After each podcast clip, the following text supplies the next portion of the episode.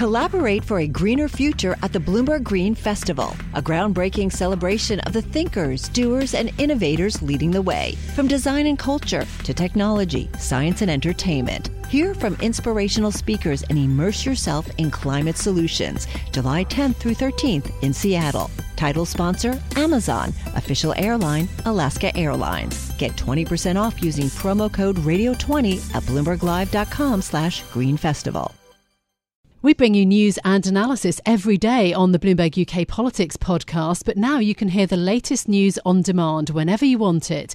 Subscribe to Bloomberg News Now to get the latest headlines at the click of a button. You can listen and subscribe to Bloomberg News Now on the Bloomberg Business app, Bloomberg.com, plus Apple, Spotify, and anywhere else you get your podcasts. Search Bloomberg News Now and subscribe today energy and air pollution will be one of the top five issues for the general election. We talk about Putin being in control. He's not really. It's the various factions under him, and it suits them to have him at the front. You're trying to save for a house deposit, and you'd have to save up some crazy amount of money. How on earth are you going to do that if a pint is seven pounds? There's certain key things that we want from India, and there's certain key things that they want from us.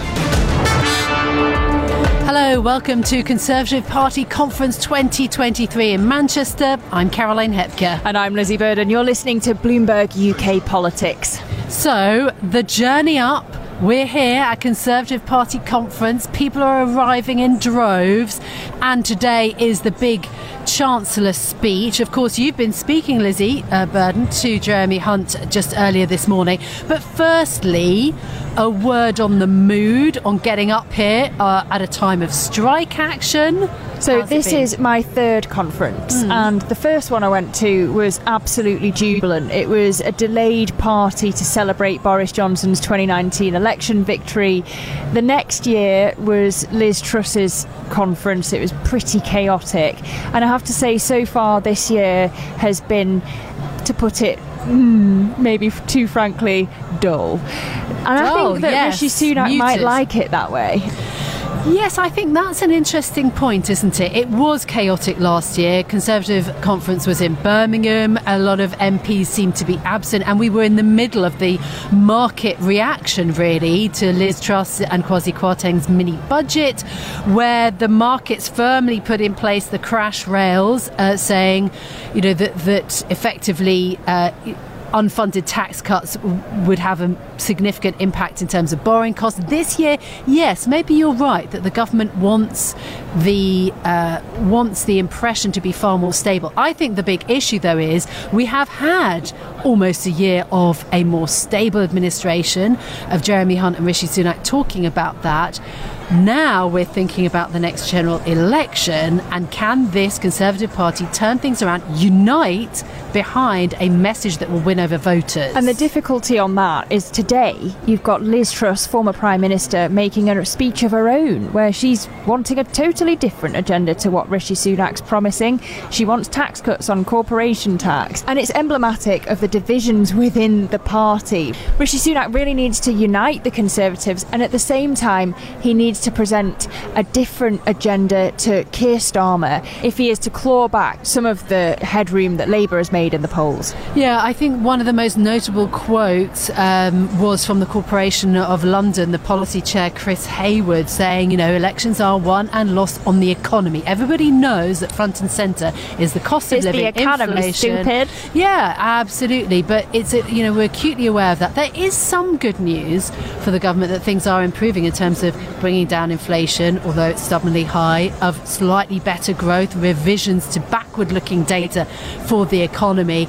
And yet, the strike action, uh, the issue around the cost of the NHS, because we have um, NHS workers also on strike this week, those are major, major issues. And you're, you're right, the party actually seems particularly divided. You've got the former Prime Minister Liz Truss with that big speech, 12.30, and uh, then the Chancellor at 2 o'clock. And as I say, the Tory party really trying to inspire the populace about this long term future. This is the slogan of the party conference. I'm looking over to my left at a banner here. It says long term decisions for a brighter future. But the trouble is, of course, they've got to focus on the short term when you've got an election on the horizon. And that's what is spotlighted by this whole issue about net zero and about HS2 as well. So that's something that you've been talking to Andy Burnham, the Greater Manchester Mayor, about HS2. Oh, yes. He was, uh, as ever, uh, furious and saying, why is the city around us in Manchester being locked out of the decision making on HS2? He was willing to have discussions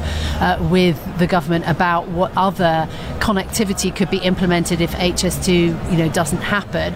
But he was, you know, quite is has been very pointed in his criticism, wanting a great deal more for, as he put it, Manchester that is growing and appealing to young people, to enterprise, to, to tech startups and more.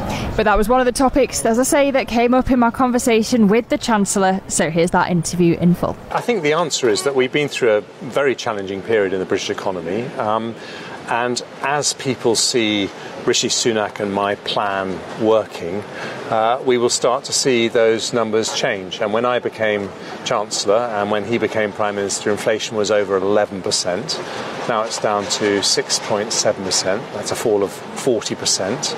Uh, we just heard uh, last week that our economy has recovered better than France or Germany since the pandemic, and that's because of the decision that Rishi Sunak took as Chancellor uh, to introduce the furlough scheme, the most, one of the most generous schemes in Europe. And so I think as people start to see that this is a government that is prepared to take difficult long term decisions to make our country more prosperous, uh, they will understand that the Conservative Party is the party of wealth creation that will mean in the end we have more money for our precious public services. Well, speaking of the long term, let's talk about HS2 because we are in Manchester.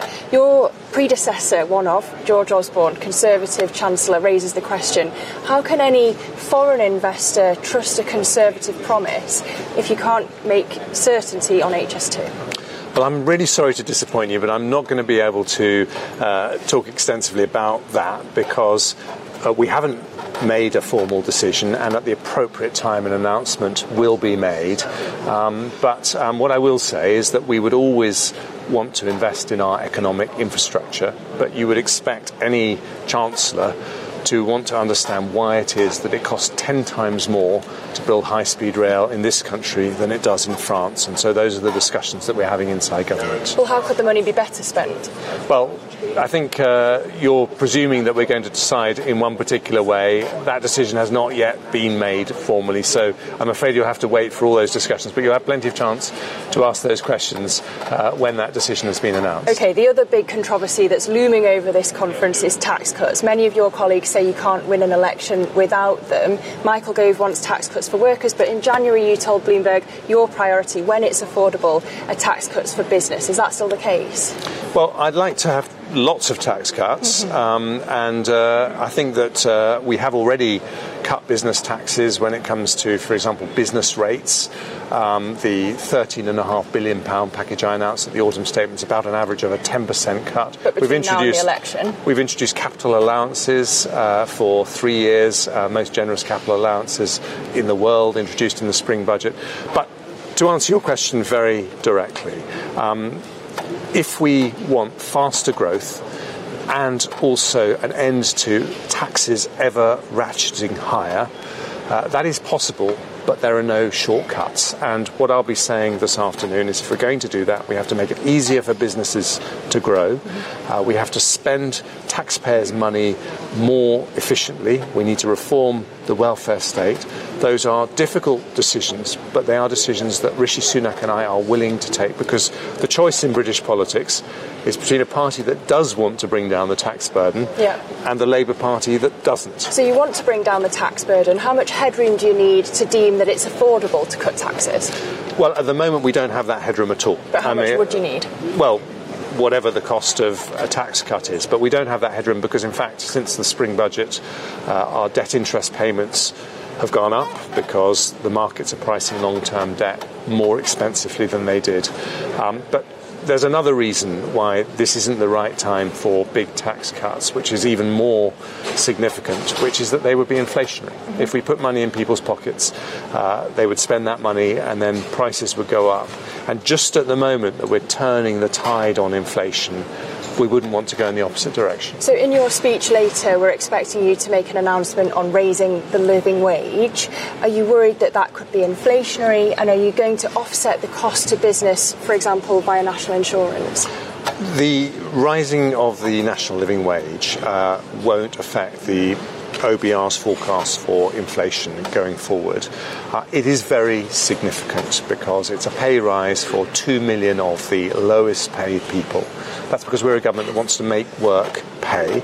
Um, since 2010, we've incre- increased the uh, minimum legal pay rate by £9,000. Um, and that is one of the reasons why you've seen unemployment come down by a million since then. So it's part of a bigger strategy that says we need to make work pay. Just finally, on the long term decisions, we hear that you're planning to copy Canada's growth fund to try and boost growth. How much is the government going to pump into that? Well, um, I don't know what Canada's growth fund is, but I'll tell you where we have been saying that we want to copy Canada and Australia is that we want to make it easier for big pension funds to invest in growth companies. And in, in Canada, they will be investing up to 15% of their portfolio in growth companies. Uh, here, it's less than 4%. And that's what my Mansion House reforms are trying to do. Now, we have got uh, the largest technology sector outside China and the United States. It's a great British success story, but we don't just want these companies to start in Britain, we want them to stay here, and this is part of the way we do that. So that was the Chancellor, Jeremy Hunt, then uh, going through the issues. You know, trying to get inflation down is is the government's priority. He repeated that. Yes, he's in favour of tax cuts. He wants tax cuts. It's about how you do that. But is it enough to convince you know members and uh, you know party workers who are here at this conference? Yeah, give him plenty of opportunity to dangle some tax cuts before the Tory MPs. That's all they seem to want. Well, many of them before the next election. Something to to bring back to their constituents. But no, Hunt doesn't want to promise anything yet. Of course, we have got a budget on the horizon. But for me, Caroline, what was interesting in Hunt's words were that he says he doesn't have the headroom for tax cuts, and the tax cuts he does depends on the headroom, and that implies he won't be borrowing to please his MPs to give them something to give the constituents. Okay, so as to a perspective from Manchester, here is the Greater Manchester Mayor, Andy Burnham, talking about being shut out of the decision making in closed door conference rooms here at the Conservative Party conference. He wants HS2 to be built. Have a listen to that conversation. It's so frustrating for us uh, because the government says it won't comment on speculation, but who created the speculation? Who created the uncertainty? They did, and then you hear the Chancellor say, you know, why does uh, building high speed rail cost 10 times more here? Well, that's a question for for himself and for the Prime Minister because they've overseen uh, the spiralling costs on, on HS2. We're not against having a conversation about how do we get the costs down, how could we perhaps rephase the scheme. The one thing we would say to both of them is do not scrap it, do not pull the plug on the north of England. It feels cynical to me. It feels as though they're building to a decision that they've already pretty much made that decision, and yet they realise that oh, we're going to be in Manchester, so we can't announce it before. We'll just have to do it when we've left a few days later. That's how it feels to us, uh, and okay. we've asked for a meeting, still haven't been given one. It, it, doesn't. It doesn't look great. All right, cynical, but on the flip side, the costs are there, as you say, spiralling costs of a hundred billion pounds. I mean, twenty billion has already been spent, and not a track has been laid. They, the government was never, whatever a government really was in power, was never going to be able to deliver this project at this level of cost.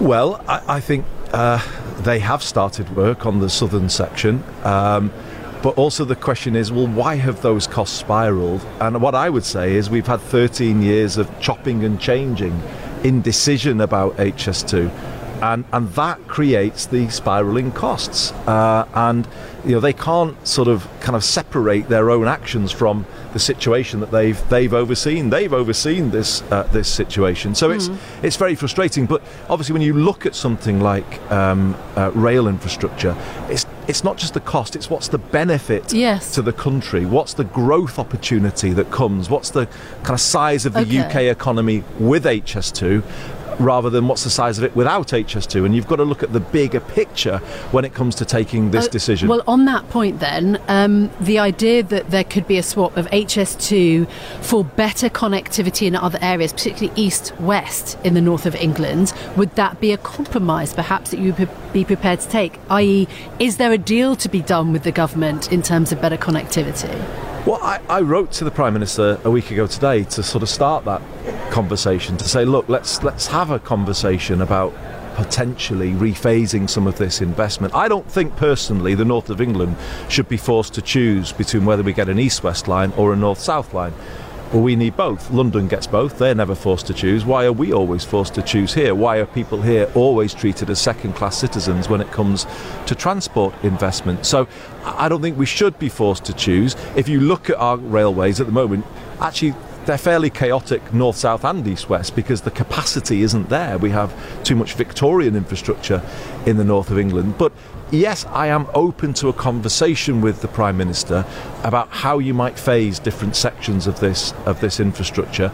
And yes, if that meant building more in the north of England first, well we, we may well support that. Okay. But have the conversation with Okay. us. Don't be in our city with all of the kind of you know the, the, the kind of circus that the Conservative Party conference brings, which we're you know we're here and we're happy to, to host it.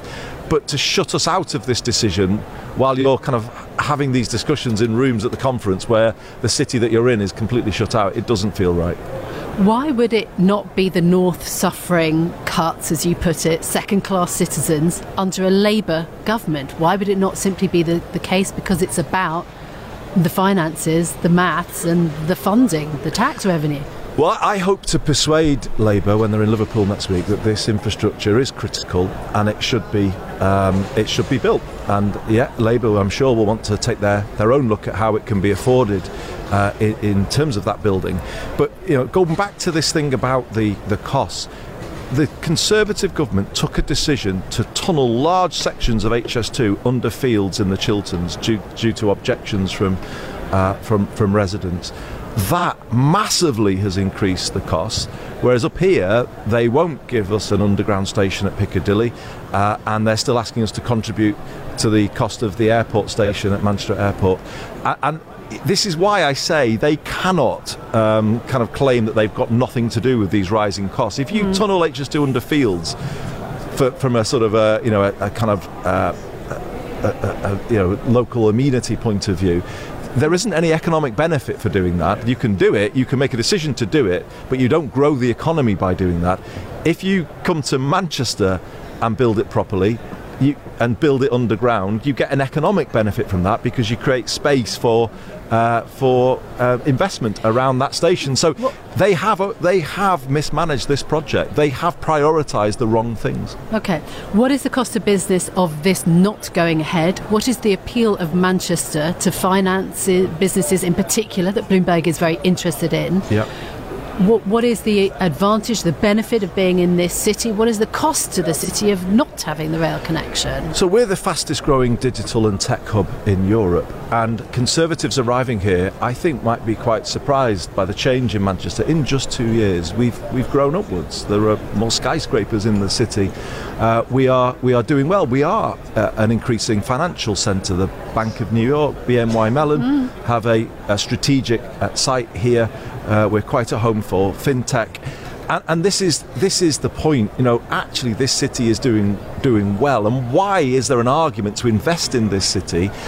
I would say because that talent that everyone's after, the 20 something, 30 somethings uh, that, that all businesses are after, I think living in Manchester is increasingly a better option for those uh, young people because they're not so attracted to living in Zone 6 at the end of the Piccadilly line or the, in a house they can't afford. They actually they kind of like the idea that they might be able to have a flat in the city centre here in Manchester, have a, a lifestyle that is exactly the same as they would have in London, a bit more green space uh, around them, and um, and a and a good job that pays well. So actually, the talent is increasingly coming to Manchester, uh, and that's why we're a, an interesting place to invest. And I would just say to the government, this success story is is happening. Don't pull the plug on it. So that was Andy Burnham, Mayor of Greater Manchester. I have to tell you, Caroline, my proudest achievement of the pon- conference so far was getting Andy Burnham to admit to me that he too is a professional northerner.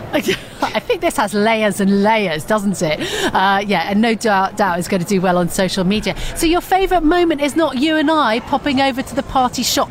We must tell the listener that in the Tory merch store, right, flip flops with Keir Starmer's face on it, illustrating the characteristic that they say uh, is going to stop Keir Starmer getting to number 10, changing his mind on policies. Well, Rishi Sunak's been doing a lot of that recently, hasn't yeah, he? Yeah, there were some Margaret Thatcher baubles as well, but no, we went for the flip flops. I think that's going to be uh, the key one selling. So, joining us now is Bloomberg's political correspondent Joe Mayes. Joe, great to have you on the Bloomberg Politics podcast. So, we've had the conversation with the Chancellor, we've also had the Greater Manchester Mayor Andy Burnham speaking to us. What do you think that Rishi Sunak needs to do to try to unify the party, try and get ready for the next general election?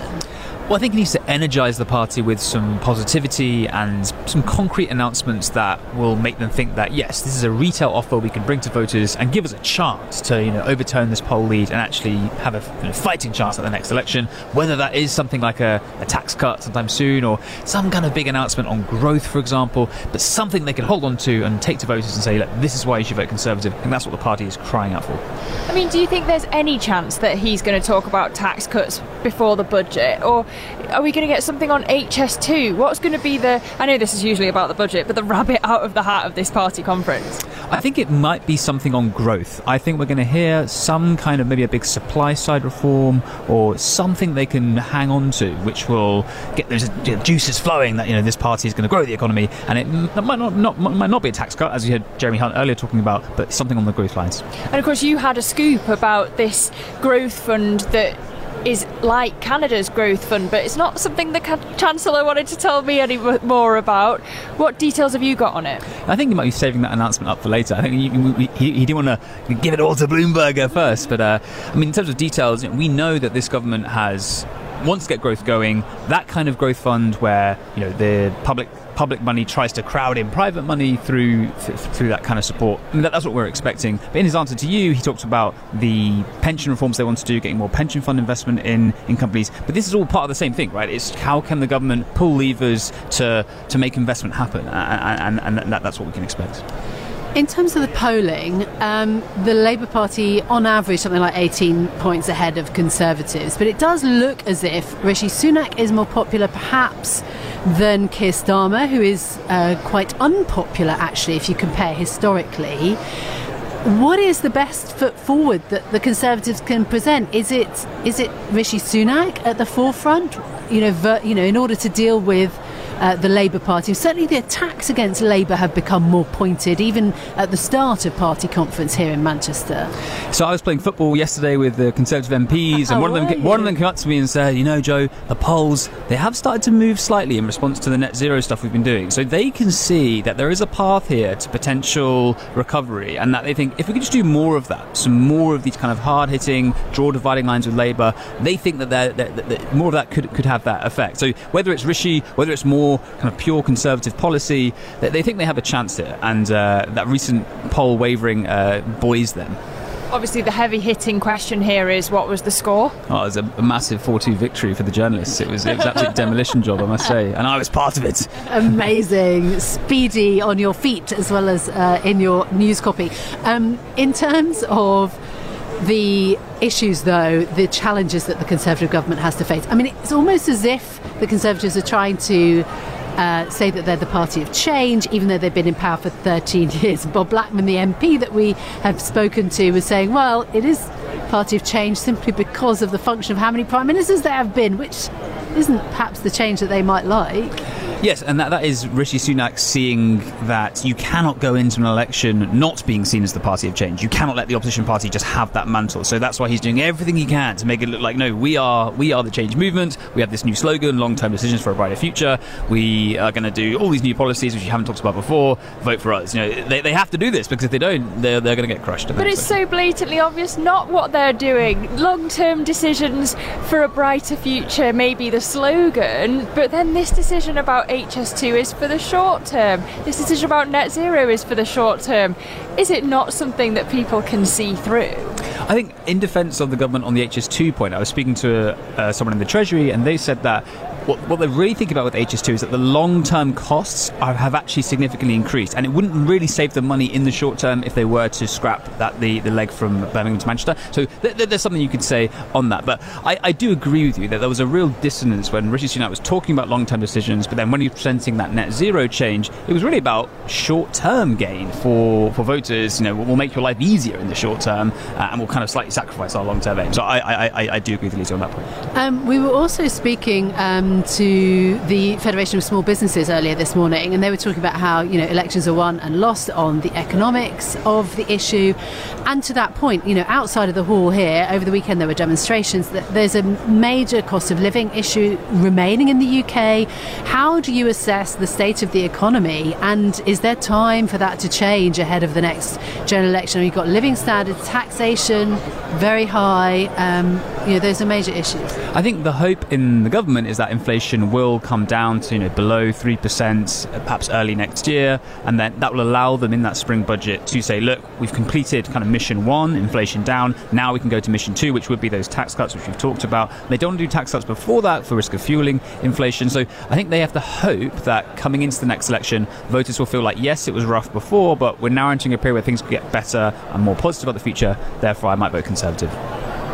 Joe Mayes, thank you so much for being with us, Bloomberg's UK politics correspondent. Of course, we'll be speaking to you throughout conference, uh, which lasts for another few days up until Wednesday evening. So, joining us now is Bob Blackman, who is Joint Executive Secretary of the Backbench 1922 Committee, to give us, we hope, a good insight into what the Parliamentary Party is thinking about uh, at Conservative Conference. What is the mood, do you think, right now? You're months away potentially from the next general election, and behind in the polls, what is the feeling about what you need to do to change that story with voters? Yeah, I think the uh, the reality is yes, we all accept that we are behind in the national opinion polls, uh, but we've in the recent days we've started to see a shift in those polls, uh, with more people uh, coming back to support us, and maybe a decline in the overall Labour uh, position. And that's driven by two things. One is that we do know that the national opinion polls exclude anyone that says, I don't know. So about a third of the population have been saying, I don't know.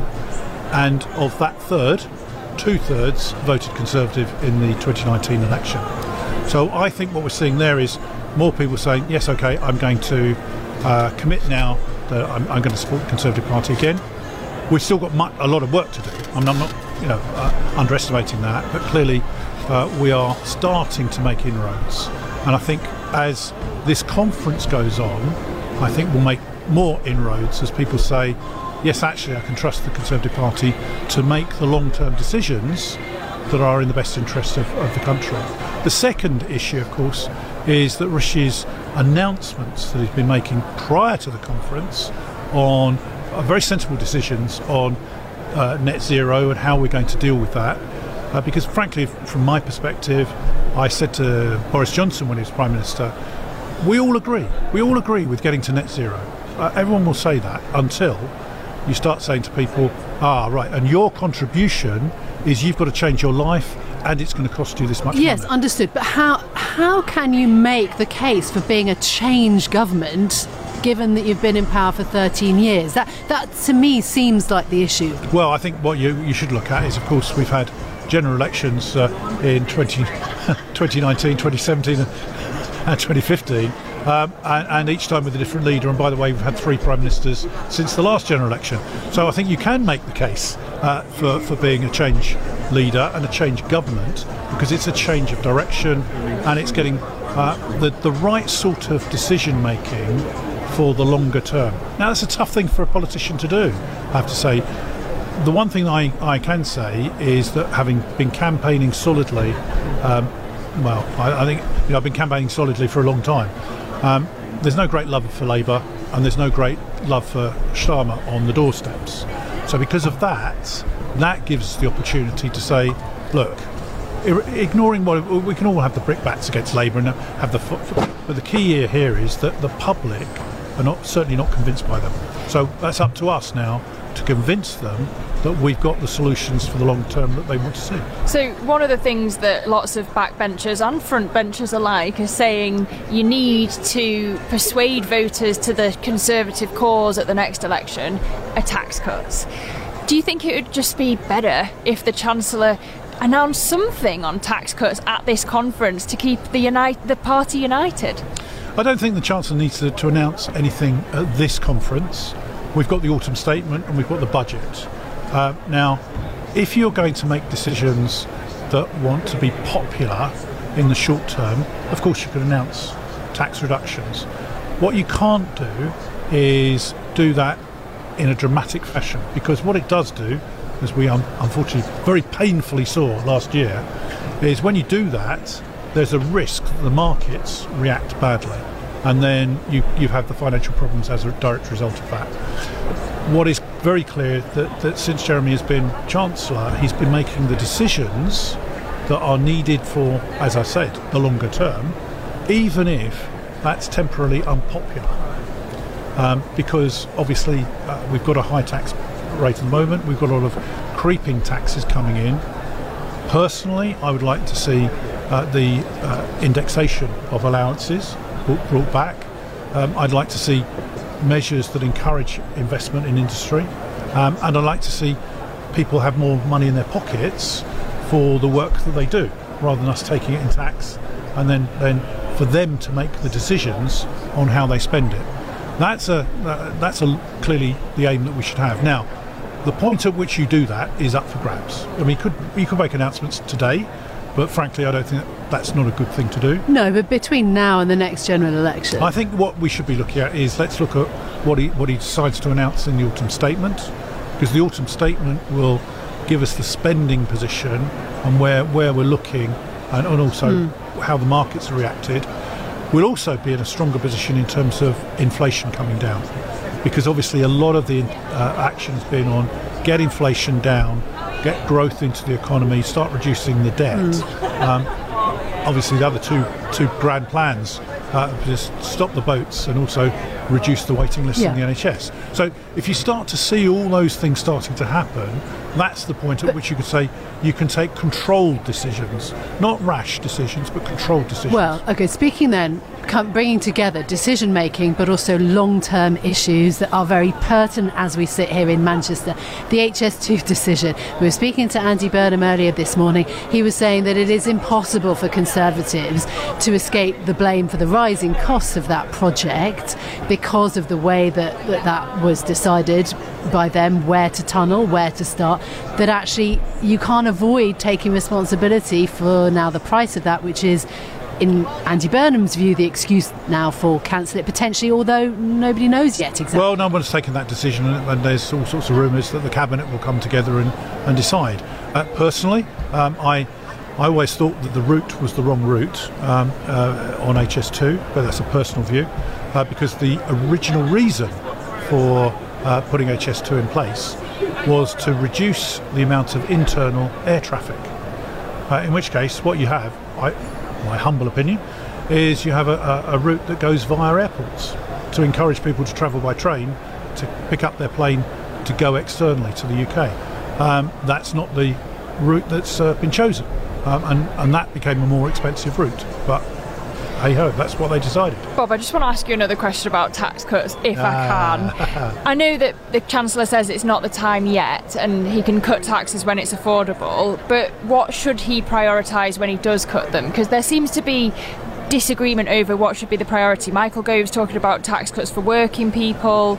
Previously, Jeremy Hunt's talked about business cut taxes. I know you want to cut them all if you could, you Conservatives, but given how fiscally constrained the government is, what should be number one priority? I think putting more money into or into people's pockets by allowing them to keep their own money that they earn, um, because that has a double impact. First off, uh, most people are getting, getting getting reasonable salary rises in this country.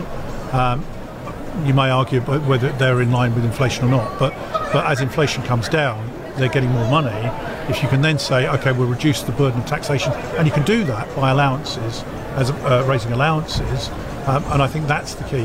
One of the issues is for a, a lot of people on perfectly reasonable jobs, are dragged into that 40% tax bracket um, because of where the allowance sits. I think if you raise that up, that, that will have a, a, a big impact on allowing people to keep more of their money and those marginal decisions that people take about returning to work. For example, people with caring responsibilities.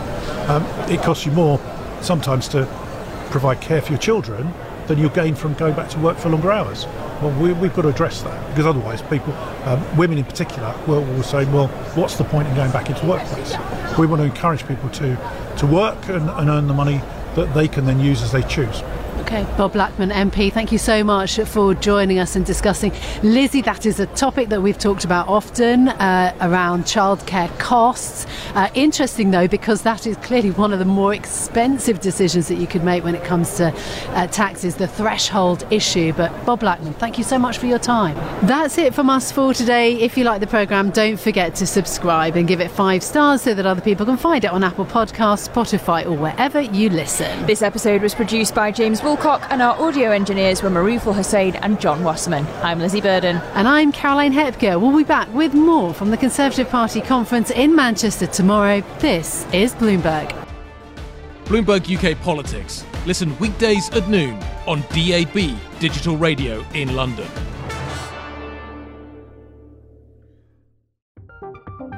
From Silicon Valley to Wall Street, the promise and perils of artificial intelligence are playing out on the world stage. But what will the next phase of AI adoption look like? Which companies, from big tech to startups, will dominate? And where do the risks and unintended consequences lie? I'm Emily Chang. Join me at Bloomberg Tech in San Francisco, May 9th, to answer many of the industry's burning questions, alongside Snap's Evan Spiegel, Xbox President Sarah Bond, OpenAI's Brad Lightcap, top researcher Dr. Fei Fei Li of Stanford, and many more. More details and just a few tickets left at bloomberg.com/techsf.